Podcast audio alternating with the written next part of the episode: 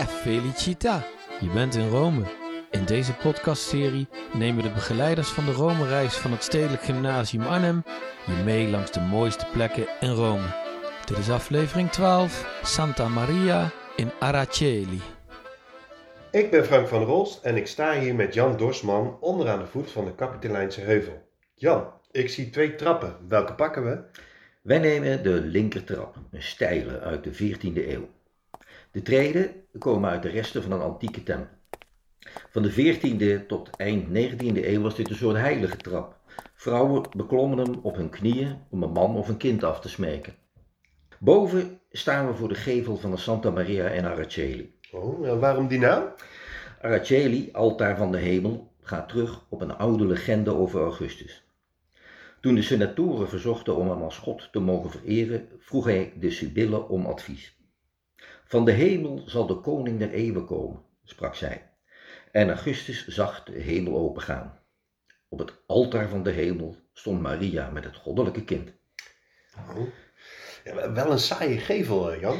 Uh, ja, het was wel de bedoeling dat hij versierd zou worden met mozaïeken, maar dat is er uiteindelijk nooit van gekomen, omdat zeker toen hij gebouwd werd, het economisch niet zo best ging in Rome. Wat verder opvalt, is dat er behalve het wapenschild van de paus een schild hangt met de letters SPQR. Er hangt geen schild van kardinaal zoals gebruikelijk. De kerk is namelijk van de bevolkingen van Rome. Die is ook verantwoordelijk voor de kerk. Iets dergelijks is ook te zien bij de nabijgelegen San Marco en de Gesù. Ah, oké. Ehm, zullen we naar binnen gaan? Een goed idee.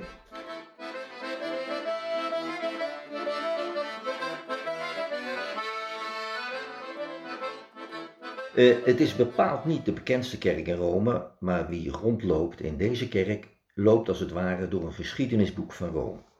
De kerk is gebouwd op de ruïnes van een tempel van een heidense moedergodin, Juno, en is zelf weer aan Maria gewijd. De zuilen komen uit antieke tempels en paleizen, let op de verschillen in hoogte. Er is zelfs één zuil die uit de slaapkamer van Augustus schijnt te komen. Oh, echt? Ja, dat staat er ook op als je goed kijkt. De middeleeuwse mozaïeken op de vloer bestaan uit kleurige stukjes marmer uit antieke ruïnes. In de zijkapellen, langs de wanden en in de vloer zijn tal van grafstenen te zien van leden van beroemde Romeinse families. Het vergulde plafond is een herinnering aan de deelname van de pauselijke vloot aan de slag bij Lepanto, die de opmars van de Turken in de Middellandse Zee tijdelijk een halt toeriep. We gaan een paar hoogtepunten wat nader bekijken en lopen om te beginnen maar eens naar de eerste kapel rechts. Oké, wat zien we hier? We staan hier voor de Cappella Buffalini uit 1486. Doe indien mogelijk eerst het licht aan.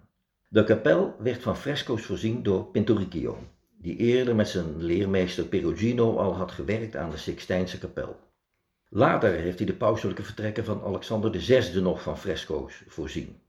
Afgebeeld zijn vooral scènes uit het leven van Bernardinus van Siena. Ze zijn een paar jaar geleden fraai gerestaureerd. Jazeker. Prachtige voorbeelden van renaissance schilderkunst. Let vooral op de als toneeldecor aandoende uitvoering van de achtergrond en de antieke architectuur. Oh ja. We lopen nu richting koor en komen dan links bij een soort tempeltje. Oh ja, wat is dat, dat tempeltje? Eh, dat is een grafmonument voor de heilige Helena, de moeder van Constantijn. In de rood marmeren urn bevinden zich reliquieën van de heilige.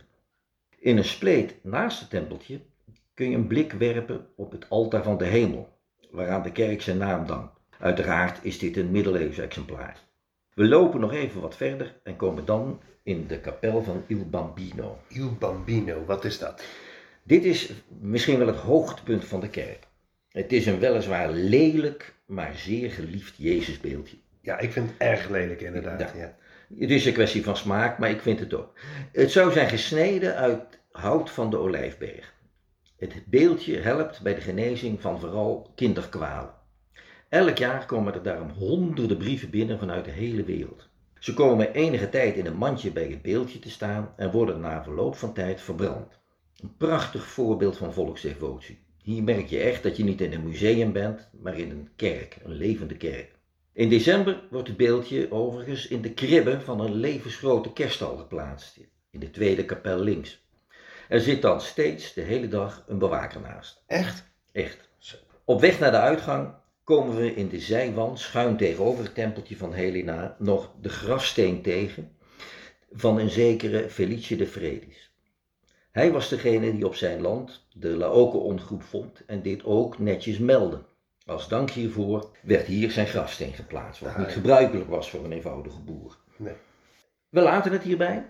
Uiteraard is er nog meer te zien: graftomben, kapellen, het altaarstuk, een Madonna die de heilige Lucas zou hebben geschilderd, werk van Donatello, Arnolfo di Gambio en Gozzoli en nog veel meer.